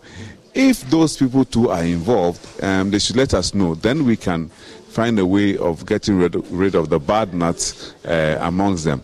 But we want to encourage the public that it's an office, it's a public institution, and we have the structures to deal with your complaints. That people should be able to come to us across the country so that um, not only to access our services, but also um, to ensure that the right thing is done. I said also that we think that technology can help eliminate some of these things. If, for example, you can make your payment online using the Ghana.gov platform, you don't have to pay bribe to the to the computer. You just have to pay the exact amount, and your receipt will be printed for you. You attach it to your document and submit it. So there's no bribe here. You just pay the exact amount that is assessed for you. These are statutory fees you pay, and then the processing is done for you. And so that um, these experiences that people have, um, we think that and they are not acceptable. Let's look at it again, and, and I'm sure we'll have a better and a more productive report the next time around that they, they, they do such a research. Who took the bribe? If there's evidence that the person is a staff, you can see my tag and my name on it clearly. If you think that you want to help us solve a problem, you have to report. And sometimes somebody will tell you that, oh, I came to the office and somebody tried to take money from me. Okay, who who attempted to take money from you or who took your money? They go silent because they don't want to expose people. They don't want to report people. But we are helping to build our society. We are helping to have a better lands commission. So if somebody misbehaves, please let us know. And the other thing too we do, when we recruit new staff, we give them detailed orientation so that they know the do's and the don'ts. If you if you do something that is wrong, as I said, you will face the law. We will interdict you. We have a disciplinary committee. All of those things. Of course, if we are disciplining somebody, it may not come out in the public domain. But we are not sleeping. We are dealing with such situations as and when they come. And but I want to say that a lot of these things that are going on don't directly involve our staff. They involve people who has made, have made it their business. They go out there, they are in the chief's uh, uh, premises. Um, facilitating sale or purchase of land, and then they will continue and say, "Oh, I will take it and go and register it for you." So they are all over the place. What we are saying is that the technology that we were embarking upon, we want to ensure that all of these things become a thing of the past. That if, if for example, the bank can do online search before they grant a mortgage, if the chiefs um, have the right staff in their secretariat to prepare the land documents and give it to you to come and register. We don't think that um, these people will be will be needed. In any case, what we are also doing um, under the um, estate agency law is to ensure that these facilitators, because it's a profession. Surveying is a profession. Estate management is a profession. Estate agency or facility management is a profession. That these people are well trained these um, the lawyers, there are other professionals in this in this field, surveyors, who have their own fixed addresses, who can be contacted. If there's a problem, you can go to them. Not the people who sit under the tree and they take your document, they have no fixed address, and when there's a problem, you cannot even find them. They go underground. So we think that uh, moving forward, that is another way to go. That we have people who are trained, who can handle documents on behalf of, uh, of, of, uh, of the public. Because the reality is that you are journalists, it's a profession. Land administration is also another profession. So you don't, as a layman, you may not understand. We think that the services of these uh, professionals must be used so that, you know, we all speak the same language. The man submitting the document understands what we do, and we also understand and appreciate where he's coming from. Then together we can help resolve, resolve um, all the challenges that are associated with land transactions and things of that nature. Um, it is not about being victimized. We, we are building our society. And we think that the only way you can help us is to expose the wrongdoing, and we will deal with a situation like that. Uh, we haven't had a situation where, because somebody has reported a staff or, or an agent, then that person is victimized. It rather gives us an opportunity to deal with your case the way it is expected, and so there's no victimization here. Um, we don't we don't do that. All we want to do is do what is right we expect the public, please help us to know who is doing what is wrong. And then we will also be able to render better services to you. But, but if you allow the Goro boys to be on your on your compound, because that's you are you have your office, you know the people you work with. So if you allow them there, someone who doesn't know your staff will come and deal with them. So you cannot exonerate yourself completely from what's happening. Yes, that, that is true. Even the infrastructure the office arrangement that we have today, where we have offices scattered all over the place, if it's an office where there's one gate and there's one entrance, it will be easy to deal with the people who are coming there and they have no business coming to our, press, our premises. But we have um, a situation where the way the offices are scattered, people just come in anytime. And mind you, it's a public office. So sometimes it's difficult to say, hey, you go away or you don't come here. The man can come holding his, his briefcase uh, or his laptop and he's saying that I want to come and do a search. I want to come and do this or that. So you don't just drive people away. You must have a reason to drive them away. And these people, they come in there, haven't gone to take documents from other people. Sometimes they will stand outside the premises and they'll be watching. They see that oh somebody is coming there. Obviously, the person doesn't even know where he's going. Then they will cash in and say, "Oh, um, can I help?" And then they, they they go in there, and this is where the trouble begins. And so it is. It is not a question of oh, you know these people, and why don't you drive them away? They don't come there pretending or behaving as if they are not holding anything. They come there and they, they, will, they are coming to transact. And it's a public office, you cannot drive them away. You know, so that is the difficulty that, that we have. But we are saying that um, in the shortest possible time, technology is going to aid us. That the, the owner of a document is the one who will come and transact. That there will be no need as a result of technology for any middleman to come in. That where middlemen will come in, they will come in as proper trained estate agents representing their clients, like lawyers do, like any other professionals do. So, so that, is, that is where we, we are aiming to get to.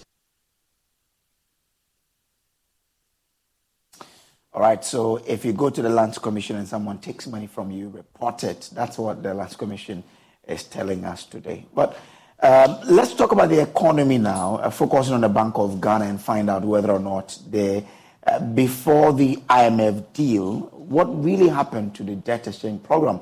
Uh, Isaac Kofi is with our data and research team, and he joins me in studio with some more analysis on that. Kofi, what does the data say?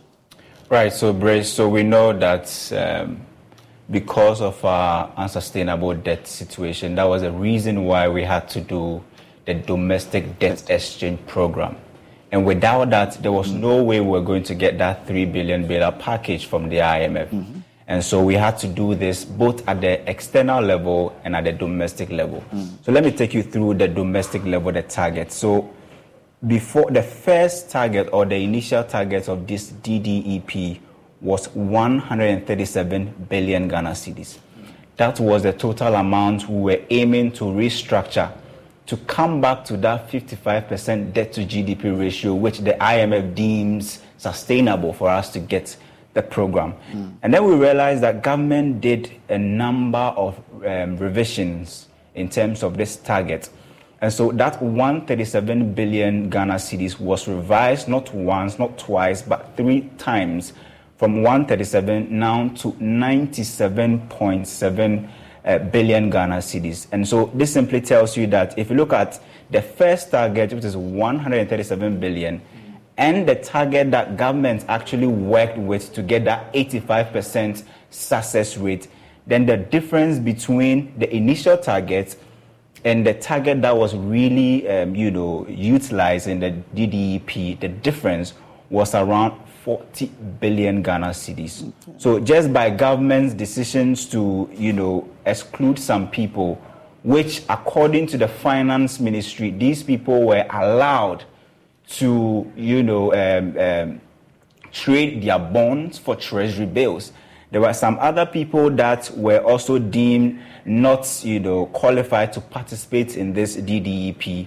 And so all of these people were excluded and the government had to forego 40 billion Ghana cedis. Mm. Now, after this, remember the governor made it very clear today that Bank of the Finance Ministry went to IMF and you know they saw the target and all of that, and they realized that without they going to the Bank of Ghana for them to suffer a haircut of 50 percent, there was no way that we were going to meet that threshold of 55% debt to GDP ratio. Mm. And so the Bank of Ghana had to come in to take a haircut of almost 58, 48.8 billion Ghana cedis. They've made this point before. Exactly. Mm-hmm. So governments uh, for, for went around um, some 40 billion cedis Mm. and then goes to Bank of Ghana to say, if you don't rescue us with a haircut of 48.8 billion cedis, Mm.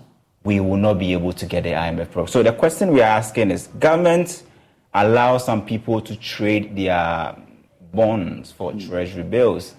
In fact, it said some people were excluded. Individual bondholders mm-hmm. were excluded, but later on we realized all of those people were roped into the program and asked to come and exchange. So for going 40 billion just by exemption and going to Bank of Ghana to take uh, a haircut hmm. of 48.8 billion, we are asking, was it an easy way that government felt it was going to use to get to that 55% threshold? Mm. Just Was, like was, was, was it not to protect probably the individuals who had invested in the economy and who were not willing to be part of the program? Um, and say that well, the easy thing is for the state to take on this debt Well, I mean- and allow the individuals Yeah, to really yeah, keep, keep yeah. the investment. The, the, the trump card was that uh, it was time for burden sharing. Exactly. So if it's burden sharing, then it means that you need to share the burden in a Mm. certain way that someone, somebody doesn't carry the entire burden or it doesn't look like some people are walking freely. Mm. And we need clarity on those who were allowed to trade their bonds for treasury bill. That's all we're asking. We need clarity on that and why Bank of Ghana had to take that heavy hit because we, we feel that it, per the data, if government had gone ahead with that initial target of 137 billion Mm. Ghana cedis, I am simply not sure Bank of Ghana would have gone ahead to take that heavy hit of close to 50 billion Ghana cedis. Okay. Now, Dr. Ernest Addison, who is governor of the central bank, has been addressing uh, the, some matters related to the bank's activities. Today.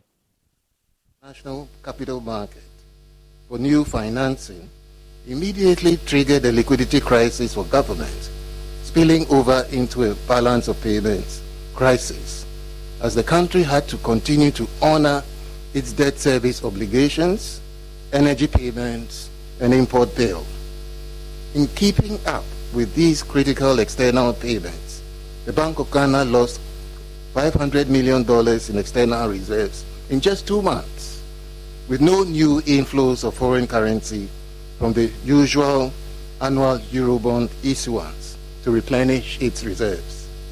Furthermore, to help address government's liquidity crisis, the bank extended additional overdraft to the government to address auction failures and prevent domestic default, and enabled government to meet domestic debt obligations and other critical payments needed to avoid a disorderly halt to economic activity. Throughout the first half of 2022, there was no new foreign financing until July, when the Afri-Exim Bank stepped in to support with 750 million US dollars. This is a typical replay of what is referred to in the literature as a first generation macroeconomic and balance of payments crisis. You would recall that many people doubted if the economy was in crisis because they did not hear that interest rates on bonds were not being paid in early 2022. They did not see queues at the pump for petrol and diesel. There were no shortages of international essential items on the market. And they did not hear that public sector workers, including civil servants, the police and the military, were not being paid their salaries. The reason was that the Bank of Ghana had provided the needed support to keep the economy going. These are the circumstances that led government to approach the IMF for support in July 2022. The IMF immediately sent in a mission to assess the economic situation. The mission concluded that the economy was at tipping point, and it was agreed with the understanding of the IMF that the Bank of Ghana should continue to provide the necessary support to keep the economy running until a reform program had been put in place, which will trigger IMF financing. The portrait painted above of the Ghanaian economy in 2022 was similar to what pertained in many other frontier and emerging market economies. Key among countries with similar experiences were Egypt, Argentina, Turkey, Kenya, Pakistan, and Sri Lanka, just to mention a few. What separated these countries and their ability to hold their economies until a package of reforms were introduced was the availability of policy buffers and resilience of key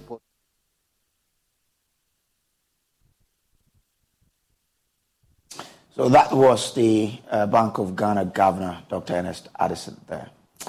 Now let's uh, bring you something that's uh, sad and shocking. The tragic phenomenon of children taking their own lives is a heart wrenching issue that has become increasingly prevalent in recent years. These young ones uh, um, are extinguished far too early, leaving families, communities, and, and, and the country in general um, uh, to grappling with the aftermath. According to experts from the mental health struggles of these children to the excessive academic pressure uh, driven by high expectations from parents or educational institutions can push children to the brink. Uh, in part two of our hotline documentary, Whispers in the Dark, my colleague Ohim Interior um, delves into what pushes some children to take their own lives and explores the vital roles parents and educational institutions uh, and institutions of state can play in preventing these tragic losses.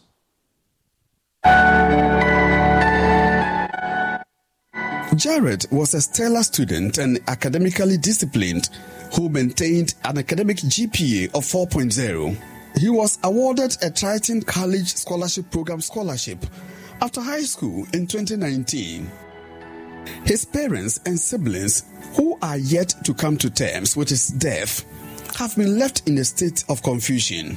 Death is death, but suicide death is a different death. Why is it different? Because the loved ones left behind are left to ponder as to why. You can blame it on anybody but yourself or somebody. So that's why it makes it a unique death. If somebody killed or if they had a car accident, you can just say, oh, he was on his way to a different town and then he got, you know, rear-ended or T-boned by another vehicle and so he died of a motor vehicle accident. But in this case, it's unique and you, you just wonder what was the person experiencing, right? Why were you not available? What could you have done differently to have helped the person? And then you just keep wondering. It never ends. And the pain, I just just can't describe. Little did the family know Jared described as a complete student, was battling with depression, a mental health condition from his teenage days, something he kept from his relatives. He did actually start experiencing that, and you know, he never discussed it. But just combing through his stuff and some of the notes that he had left, was able to confirm that he was battling depression and suicidal thoughts and he didn't know how to share it. Uh, but I quite remember that he was, although he was very enthusiastic. He was one of the kids that was very shy and almost very isolative in most instances. So all the time I had to call him to come out and do stuff. But I never connected the dots because he came out, he'll do what he needs to do. But I didn't realize that when he was alone, he was struggling with his mind. He was battling his mind and he was in a really, really dark place um, that he never disclosed. There is, however, hope for people with suicidal ideation and other mental health issues. The Mental Health Authority has introduced a life saving intervention by offering persons who require psychosocial support the opportunity to call and receive instant advice from mental health experts. The call comes at no cost to callers.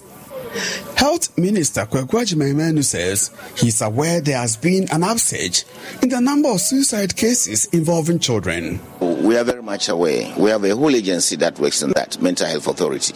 Some time back, this thing was coming up. There was an upsurge. And the, the chief executive for that authority actually had to talk to the nation and things like that.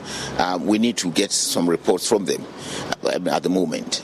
Whilst promising an action on the situation, Mr. Manu, who is also a member of parliament for Dormaa Central, described as prompter details of our findings on how lives of children are being lost to suicide. We have created what we call the Psychology Council It is working now. We are registering psychologists. Some of these challenges we need to resolve with some psychology advice and things like that. So we are head on with that. But you see, there are certain things that you wouldn't know immediately when it's mental disorders until something happens. But I think this is a prompter. Uh, we'll see how we can reconcentrate and put attentions in that respect. So the full documentary plays uh, tonight at 8:30 p.m. Do make a date. So let me take you to uh, you know a festival uh, for, for which has, which has become uh, something that people look forward to. But the name is one that you know depends on where you're coming from. You mentioned it some way, but it is Chale Wote. So this year, this is a festival of arts and culture. So people paint the street they, they bring art, you look at it, and there's a cultural display. But there's something unique about this year because this year it's moving to a place that is regarded as part of Ghana's history. You cannot tell history, uh, the country's history, without um, mentioning that, that place. It's uh, Osu. My colleague um, Jacqueline and Sumaya Boa is there now. Let's join her uh, for update on what is happening there. It's, it's the, the, event is happening today till 27th of this month. So Jacqueline, uh, you are there. What's happening?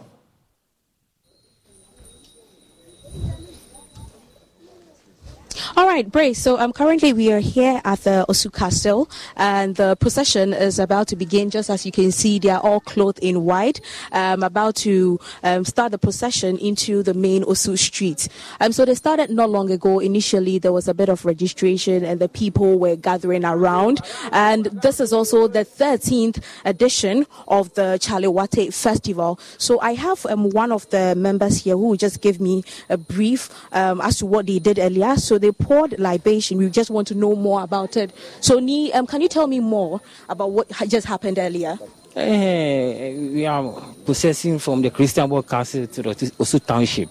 Now, as you can see, we have the Osu Wulomo, who is the, the principal chief Wulomo of the Osu Yeah. So, you need to, once you are passing to somebody's house, you need to go to the person's house and ask for permission. Okay, so that was what you did earlier. We went there for the Wulomo to pray for us so that it will be a successful procession. Okay. What is going to be any bad or any negative energy should, should drive away. Okay. So we went there to pay homage uh, to the ancestors. Okay. So as, we, as you can see, we went to the Wulomo's place to pray for us so that we can have a successful procession. Okay. All right, Ni, I see you have this around your neck. What does it signify? And first, first of all, what's the name of it? It's called Isop. But in the local language, you call it Nyanyina. Nyanyina? Nyanyina. Okay. Nyanyina, but that is called Isop. We are used to drive away negative energies. As we, uh, we process through the township, we have some bad and ne- negative or negative energies around. So this is a, a, in spirituality, it's used to drive away negative energies and also serve as a cleanser for purification. All right, sure. Um, um, so, current, where are we heading to now? Where is towards to the Osu Township and back to the Christiansborg Castle again. Okay. All right. Um, so just as you heard from me, um, this is going to be a very silent procession. Uh, there wouldn't be much noise right now. There, everyone is going to be quiet, very, very silent. Um, they're just thanking their gods. That is why they are clothed in white right now. So just as there is going to be much more um, development, we will definitely come to you. We, we also have Miss Bell here. Miss Bell, how are you? I'm okay. Um, so, how do you see the whole procession so far? It just started. It's spiritual, and it's going well, well put together. Okay. Mm-hmm. All right. And um, what is the? I see you having this one. Um, does it mean anything to you? Um, it's an African accessory, but yes, you can put um, some cleansing spirits in there. So, as we are walking, if you the energy doesn't feel right, you cleanse yourself. All right. So are you going to be here throughout? Because it's a week-long festivity. How long are you going to be here throughout? Uh, I can't. I can't tell because I'm also having an event coming up at my pub. So um, it will be on and off.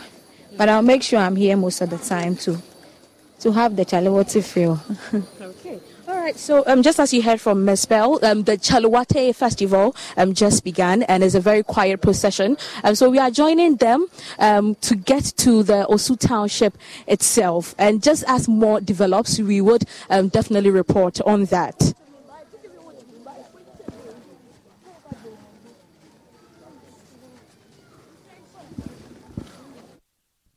So this beautiful event is uh, on from today till 27th. Be there and let's experience culture in a different, different dimension. That's Chale Wote for you. Proudly uh, partnered uh, by the Multimedia Group. I mean, we make it happen. Well, my name is Samuel Kojo and on behalf of the team, I say thank you so much for being with us. But as I end, let me say a special birthday to you, Chairman Alamu of uh, Ghana National Gas Company. Uh, Chairman, have a brilliant, brilliant day. From all of us here at Joy News, it's a happy birthday to you. Good afternoon.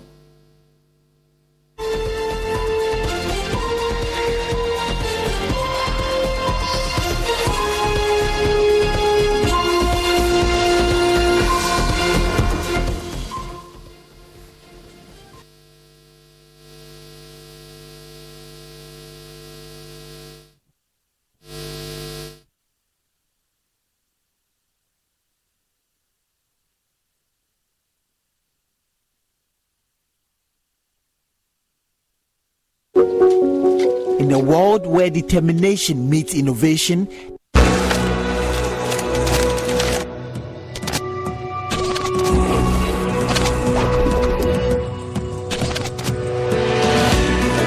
Charlie.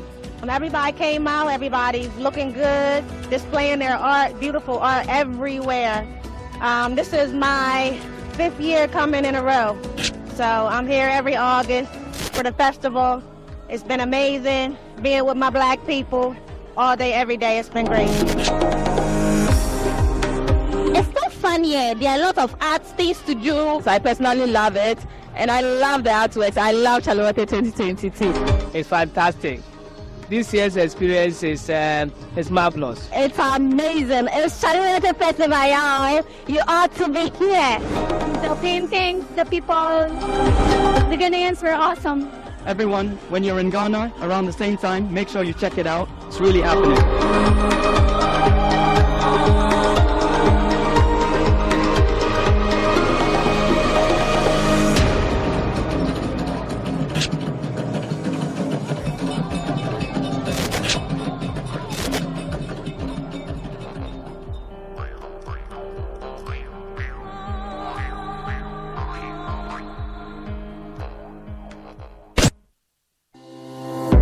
Crystal clear and thrilling podcasts and live shows, download and listen to us on Apple, Spotify, TuneIn, Google Podcasts, MyJoy Online, Amazon services like Echo, Amazon Music, and Audible, Stitcher, Adom Online, Overcast, and Pandora. Take note of everything. Sign up for the multimedia digital platforms now to stay updated.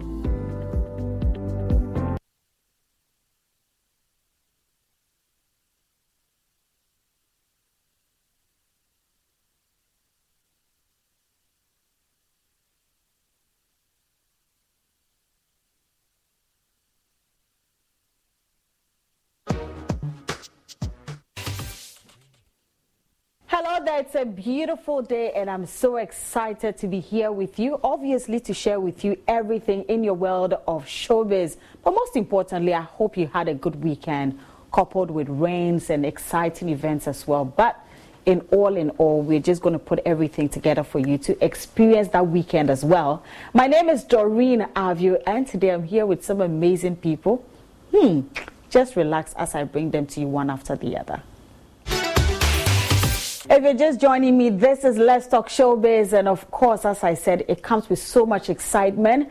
Uh, should I say, for some time now, we've just been drumming it into your ears. Chale Wote Festival, Chale Wote Festival is finally here, and it's all starting today. Obviously, there's going to be a procession, and it comes with all the mountain of paintings and you know beautiful arts and all that. It has started today, so just so you know, my colleague IB was there, and he had to just make us have a feel of what to expect in the coming days. So let's check out what IB has for us today. So we're here at the Christiansborg Castle, the first day of the Chale Wote Street Art Festival 2013, and you can already see, yeah, setup is ongoing. All the exhibitors are setting up here in the castle gardens, and I mean, we're going to go everywhere. But first, uh, he says he calls himself, or his name is Afrohonism. You know, how are you doing? Good. So why Afrohonism? Afrohonism- What is the rationale behind Afrohonism? Afronism is a made up word Mm-hmm. It talks about the history of cow horns and how history um, cow played an uh, important role in Ghanaian Mm. and Africa history. Okay, okay. So, what is this? What, what, what- okay, what do you use for this in the first place? Actually, my works are made up of cow horns with fishing line. So I assemble them together. I cut the cow horns into pieces, then I assemble them, then weave with fishing line together to create portraits and abstract figures. So these are cow horns. cow horns. Cow horns. Yes. Like ping, ping, ping. No, no, no. Uh-huh. Cow, cow. Ah, cow. They're horns. Oh, okay. The Cow horns horns, yeah. for. Oh, okay. Horn of a, of a of cow. a cow. And then you cut them into these into shapes. pieces, then I arrange them, assemble them together, and I, I stitch with fishing line. What What are you trying to communicate with this? What is this? this? This work is, is titled uh, uh, Tabom Woman. It's the Afro Brazilians who migrated from the Brazil to Ghana, Okay. Okay. to current Ghana. Mm. This work talks about the freedom of women who imparted free, um, through slavery, the, how they imparted um, f- um, freedom through slavery.